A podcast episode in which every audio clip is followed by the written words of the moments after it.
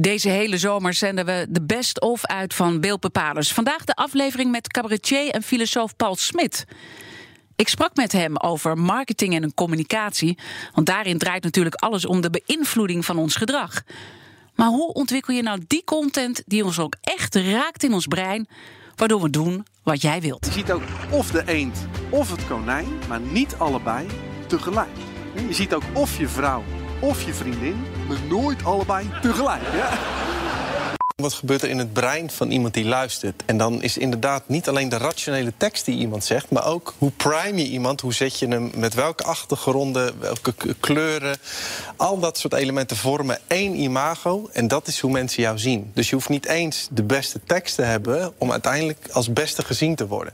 En met deze teksten weet hij volle zalen te boeien en krijgt hij mensen aan het lachen. Maar er zit ook een inhoudelijke gedachte achter. De beïnvloeding van ons brein door de juiste triggers. Want als je die hebt, dan kun je het gedrag van de mensen veranderen of zorgen dat ze doen wat jij wilt. Hoe makkelijk gaat dat eigenlijk, neuromarketing? Daarover praat ik met mijn gast van vandaag. Paul Smit, hij is filosoof en cabaretier. Van harte welkom. Uh, filosoof, cabaretier, maar je hebt ook een studie uh, gedaan als het gaat om de evolutie van ons menselijk brein. Uiteindelijk heb je dus uh, alles een beetje samengevoegd en heb je humor daaraan toegevoegd. Van waar die combinatie? Um, sowieso mijn liefde voor humor. Uh, dus ik ben, ik ben een tijdje bij Mojo gezeten als cabaretier. En toen ging ik daarna mijn studie verbinden eigenlijk met de, de humor. En toen ben ik in het bedrijfsleven terechtgekomen zo'n jaar of twaalf geleden. En dat is uh, ja, hoe het is begonnen. En als we dan even die humor pakken en de hersenen, hoe cruciaal zijn die bij elkaar? Nou, heel goed, uh, heel belangrijk, omdat op het moment dat jij iets wilt uitleggen over het brein, wat een vrij complex uh, ding is, uh, op het moment dat je humor gebruikt, creëer je een fijnere beleving en dan onthouden mensen het beter. Dus alles wat je met een emotie brengt, wordt beter onthouden. We gaan het heel erg met jou hebben over neuromarketing, want daar ligt ook jouw specialisatie. Je brengt dat altijd op een humorvolle manier, als cabaretier, bij congresszalen. Uh, uh, straks gaan we even praten over hoe die hersenen nu werken. Maar even de beste grap die je hebt verteld onlangs. Nou ja, dat is lastig. Omdat een grap valt altijd in een bepaalde context. En, en mijn humor is natuurlijk niet als een soort mop die je zomaar kunt dumpen. Uh, dus uh, ja, nee, ik heb geen one-liners klaarstaan. Dat maar opzicht. misschien even een sublieme beïnvloeding waarvan je echt uh, ook al een beetje kan uitleggen. Zo werken onze hersenen en zo zijn we ook te voelen. Uh, nou, wat ik in mijn show veel doe, ik creëer zoveel mogelijk beleving. En ik gebruik ook soms wat mentalisme daarbij. En ik, bijvoorbeeld een heel concreet voorbeeld. Ik zet een sommetje op het uh, scherm. En dat is 12 plus 9. En dan vraag ik uit het niets aan iemand in het publiek. Wat is de antwoord op deze som? Je mag alles antwoorden behalve het goede antwoord. En het antwoord wat mensen in 90% van de gevallen geven is 20. En dat komt omdat je het brein framet, maar ook omdat je uit het niets iemand een vraag stelt, gaat de adrenaline omhoog. En jouw brein wil zo snel mogelijk van mij af zijn. Dus die denkt 12 plus 9 is 21, haal ik er wel één vanaf, ben ik van die gast af. En, en nou, dat soort effecten in het publiek is altijd heerlijk om de verbazing te zien. Ja, want wat zegt dat dan? Wat is die verbazing? Nou, de, de, de verbazing is dat mensen denken dat zij zelf rationele keuzes maken. Uh, terwijl iedere neuromarketeer weet dat dat absoluut niet het geval is. Jouw onbewuste brein doet alles. En daarna verzint ons ratio een verhaaltje achteraf uh, en die probeert te verklaren waarom we doen wat we doen. Ja, want je zouden ook koffie mogen zeggen, want je mocht het verkeerde antwoord geven. Ja, je toch? had een miljard dingen kunnen antwoorden. Ja. Alleen uh, doet jouw brein dit. Ja. En word je al geframed met cijfers en daardoor denken we eigenlijk op die manier uh, standaard. laten we even een kort lesje brein doen. Te beginnen met de verschillende lagen die we in ons brein hebben. Want dat is ook heel erg belangrijk voor die beïnvloeding en neuromarketing. Hoe zit dat in elkaar? Nou, we hebben, het wordt vaak onderverdeeld in drie lagen. Je natuurlijk niet echt drie lagen, maar het is wel fijn om ze even uh, in ieder geval filosofisch uit elkaar te houden. Dan zie je dat het reptiele brein, het onderste deel, die wil alleen maar overleven. Dus die is bezig met: is het hier wel uh, veilig? En daar zitten al jouw routines in. Vandaar dat veranderen zo lastig is. Die zit in jouw diepste brein verankerd. Daarbovenop zit jouw zoogdierenbrein. En die denkt: levert iets mij plezier op? En kan ik pijn en moeite vermijden? Dat is voor de marketeer heel belangrijk, dat deel. En jouw neocortex, dat mensenbrein, uh, die, dat is uh, ja, de verhalenmaker in ons hoofd, onze ratio. En die probeert overal achteraf een uh, verhaaltje te bedenken. En wat jij uiteindelijk doet, is dat je dit allemaal vertaalt naar de praktijk. Om te kijken nou ja, hoe ons gedrag beïnvloed kan worden. En je staat ook in contact met neurowetenschappers om ook met de laatste inzichten uh, dat te kunnen staven. Als we dan even heel praktisch bij het individu beginnen. Afvallen is zo'n uh, terugkerend ja. element, ook in mijn leven. Ja. Ik ben weer begonnen, kan ik je vertellen. En elke keer lukt het niet. Hoe komt dat als we dat relateren aan die hersenen? Nou, hoe dat komt, uh, op 1 januari doe jij met jouw mensenbrein, jouw neocortex, een goed voornemen. En dan, daar geloof je heilig in. Want je ja. denkt, maar nu gaat het echt anders. Ja. Alleen jouw reptiele brein denkt, ja, wacht even, dit is niet mijn routine. En jouw zoogdierbrein denkt, ja, dit vermindert mijn plezier. Plus, ik moet meer moeite gaan doen. En die houdt er helemaal niet van. Dus je ziet dat de oudere delen in jouw brein, die veel sterker zijn, die overroelen uiteindelijk jouw mensenbrein. En dus houden mensen het maar heel kort vol. En als ik dan toch daarin wil slagen, wat moet ik dan anders doen om mijn eigen gedrag te beïnvloeden? Nou, er is natuurlijk heel veel neurowetenschappelijk onderzoek naar gedaan. Uh, er zijn twee punten het belangrijkste. Ten eerste, snappen hoe jouw brein in elkaar zit. Dus als jij het neurowetenschappelijk begrijpt, kun je je eigen gedrag begrijpen. En dan blijkt dat je veel uh, grotere kans hebt om te slagen. En het tweede is dat je de juiste technieken nodig hebt om die beperkte kracht van jouw neocortex uh, optimaal in te zetten. Dat zijn dus dingen die je gewoon kan beseffen en dan wordt het eigenlijk al uh, beter. Laten we die koppeling ook even maken naar reclame en marketing.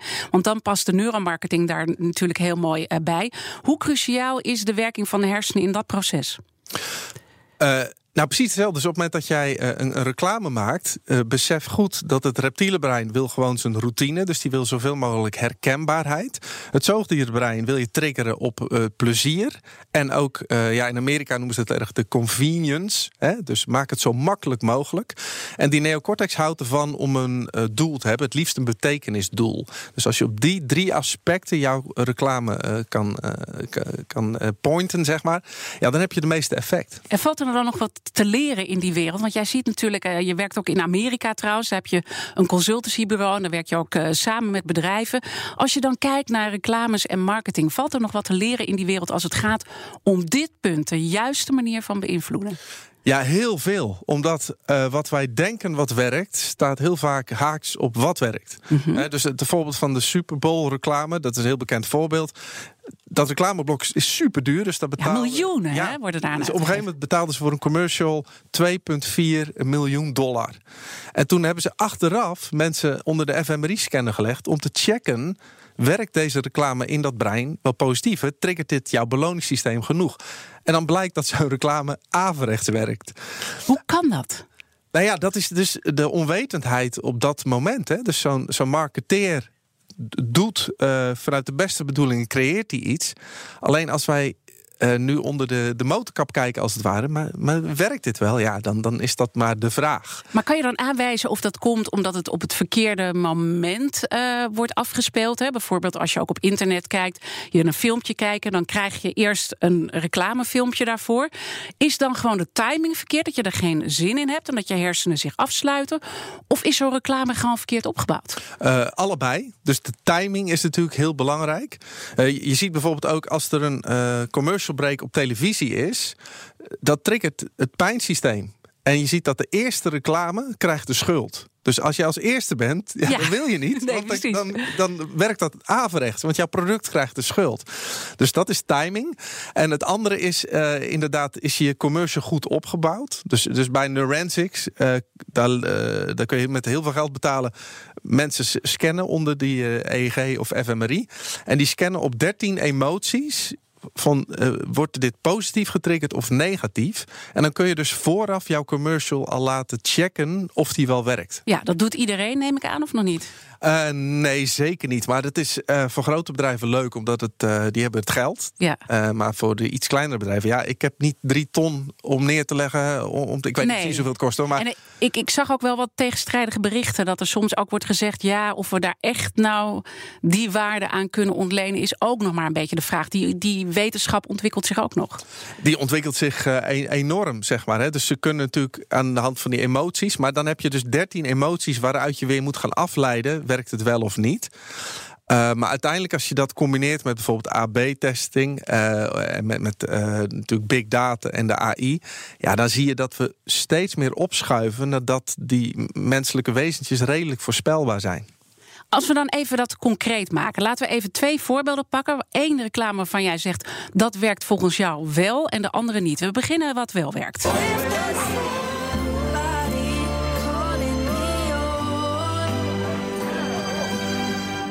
She's the one. Het is What you een see is a body crafted to perfection. A pair of legs engineered to defy the laws of physics. And a mindset to master the most epic of splits. We hebben een kerstcommercial van Plus gehoord en Jean-Claude Van Dam voor Volvo. Waarom zijn deze goed? Uh, allereerst die van uh, de kerstcommercial. Sowieso is kerst natuurlijk ultiem. Hè, want je creëert dat familiegevoel, dat fijne gevoel. En zij, zij spelen heel erg in op die emotie. Hè. Dus die moeder die dan uh, overleden is. En je ziet iedereen met elkaar knuffelen. Ja, dat, dat vindt ons brein heerlijk. Plus je creëert een grote emotie. waardoor die commercial blijft hangen.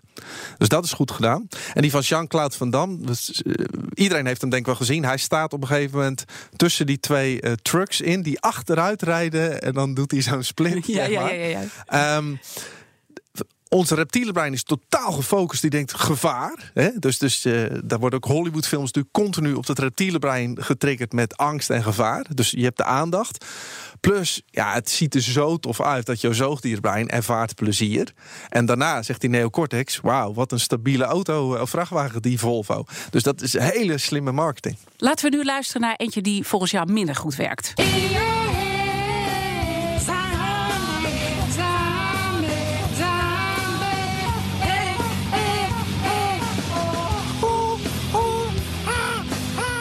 Één ding is duidelijk, het is niet om aan te horen, uh, dit. uh, in deze commercial, wat we zien, rijdt een jonge man in een Renault Clio. Bij het stoplicht zingt hij dus hard mee, niet om aan te horen.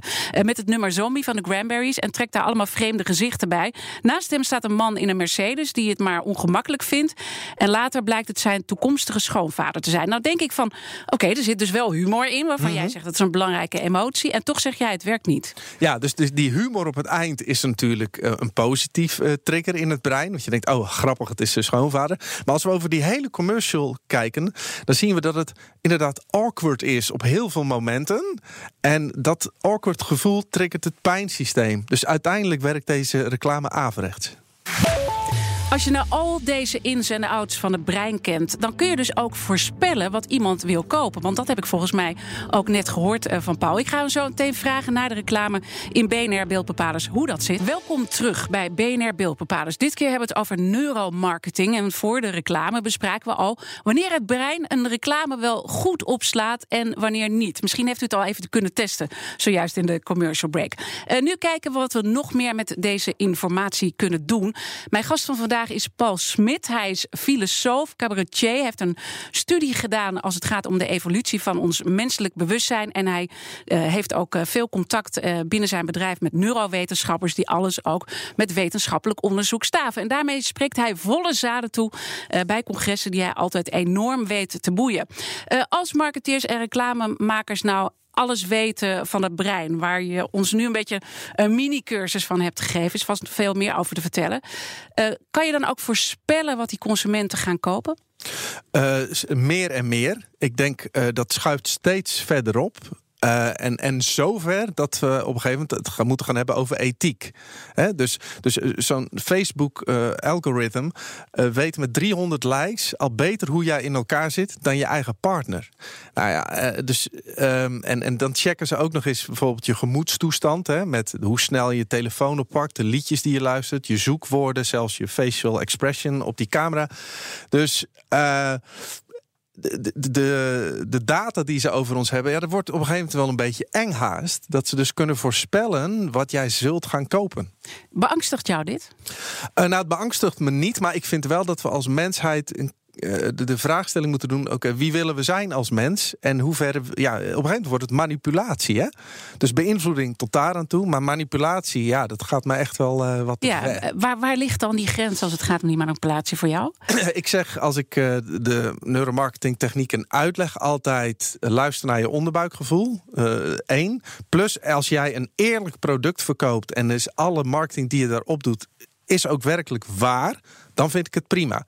Maar als jij bijvoorbeeld, eh, noem maar wat, op een eh, booking.com zet, nog maar één kamer beschikbaar, terwijl dat niet zo is, dan vind ik het manipulatie. En dat gebeurt natuurlijk eh, nu al. Men creëert een bepaalde schaarste. En daar zijn onze hersenen gevoelig voor.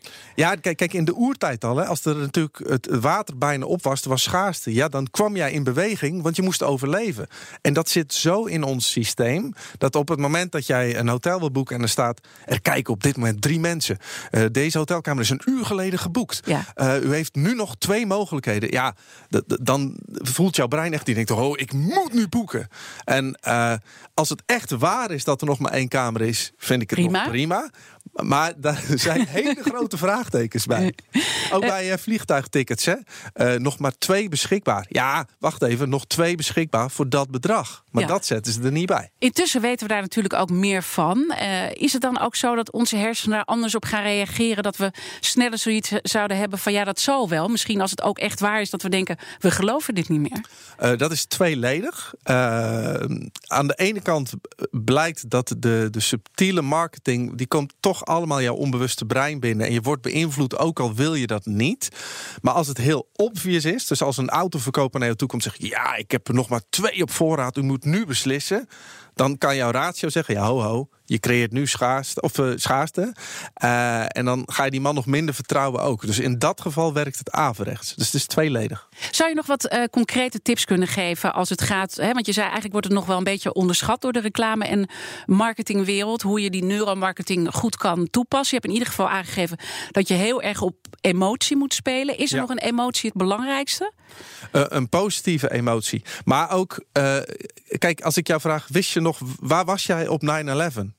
Ik was uh, bij de redactie van RTL Nieuws. Ik was redacteur. Oh, oh nou, wat een moment. Goed, maar iedereen kan dat moment herinneren. En hoe komt dat? Jouw brein heeft de grote emotie heeft gekoppeld met waar je was. Dus alles wat een emotie heeft, koppel je. En dan wil je nog het liefst natuurlijk wel een positieve emotie creëren. Want dan trigger je dat zoogdierbrein meer. Maar dan moet je dus positief uh, triggeren. Dat zou dus met humor kunnen zijn.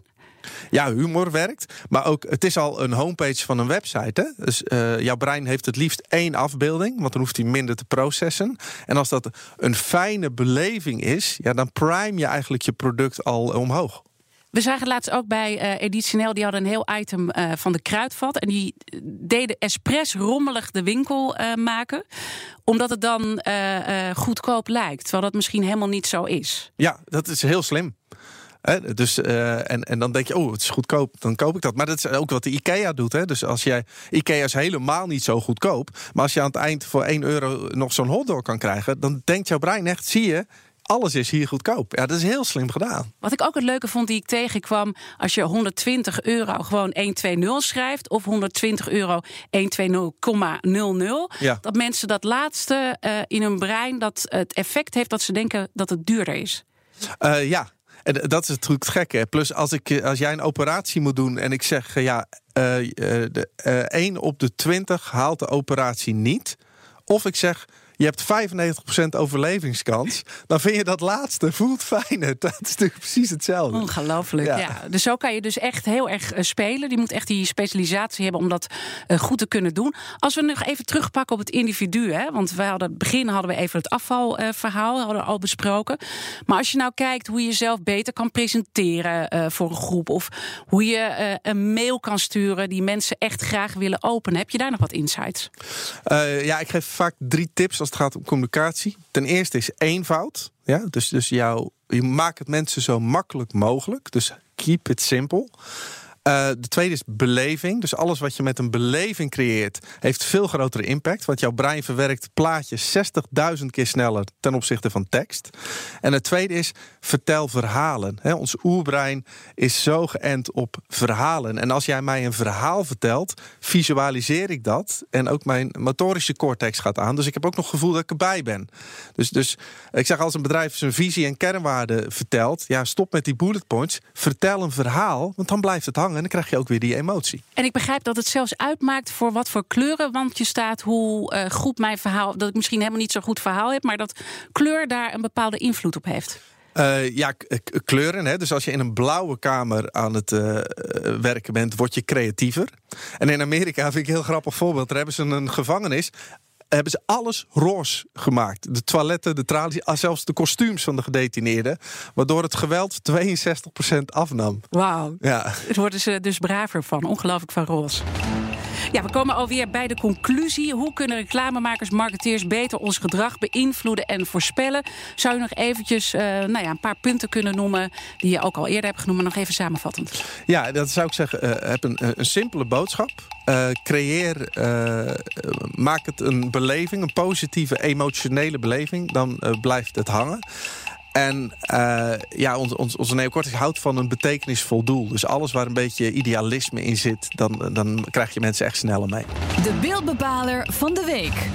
Tijd voor de beeldbepaler van de week. Wie bepaalde deze week het beeld? Uh, redacteur Madelief van Haarlem is bij ons aangeschoven. Vertel, wie is het uh, dit keer geworden? Nou, het zijn er tien. Want het, ja, de beeldbepalers uh, van de week... dat zijn de tien beste marketeers van Nederland. En die zijn bekendgemaakt op de website van Adformatie. Nou, denk bijvoorbeeld aan Raymond Kloosterman van Rituals... of Hanneke Faber van Unilever. ik vroeg aan de juryvoorzitter, dat is Suzanne van Nierop... welke eigenschappen de marketeer van het jaar 2020 2019 moet hebben. De criteria zijn effectiviteit, dus we kijken heel goed uh, wat er is gebeurd dankzij uh, marketing uh, binnen een bedrijf. een tweede is innovatie. Is diegene in staat om ja, vernieuwing te brengen in de vorm van technologische innovatie, um, data, maar het kan ook zijn bijvoorbeeld door heel duidelijk een purpose verhaal naar voren te brengen en dat inderdaad ook op hoog niveau binnen het bedrijf uit te dragen. en de laatste is leiderschap en dat is dus inderdaad uh, of diegene in staat is om marketing een plek te geven in het bedrijf. Op 26 maart dan wordt de winnaar bekendgemaakt. En de week uh, ervoor dan wordt een top 3 samengesteld door de jury. Uh, Paul, ik ben wel eventjes benieuwd. Waar moet de marketeer van het jaar volgens jou aan voldoen? Nou, ik denk zeker uh, de creativiteit. Hè. Kom met iets unieks wat nog niet eerder is gedaan. En hoe weet je inderdaad mensen te triggeren dat ze die positieve emotie krijgen. En dat je dus daarmee je product primed uh, naar een hoger niveau. Intussen heb jij 170 eh, shows gegeven. Het mag voor jou wel wat minder, heb ik begrepen. Waar ga jij in de toekomst je echt op focussen? Uh, ja, vorig jaar deed ik 170 shows. Iets te veel. Nee, ik doe er dit jaar 100. Oké, okay, dus je ik, aan het minderen. Ik ben aan het minderen. En ik zit uh, met het bedrijf in Amerika. Dat is erg aan het groeien. Uh, dus daar ligt mijn focus nu. Ja, is er bepaald iets waar je echt op focust binnen dat Amerika-verhaal? Ja, daar zitten we ook op neuromarketing. Maar we passen precies dezelfde technieken toe als het gaat om verandermanagement. Want het draait om precies hetzelfde. En, en 70% van het verandermanagement mislukt. En dat is omdat we niet het brein weten te triggeren. Dus dat is waar we heel erg op focussen daar. Oké, misschien kunnen we daar een andere keer eh, over verder praten. Want ook een razend interessant thema. Uh, dank Madelief van Haarlem. En natuurlijk dank aan mijn gast Paul Smit. Hij is filosoof en cabaretier en weet alles over neuromarketing. Dit was een van de best-of afleveringen van Beeldbepalers. Wil je nou meer afleveringen horen? Ga dan vooral even naar de site, de app, iTunes of Spotify. Mijn naam is Diana Matroos. Tot de volgende keer.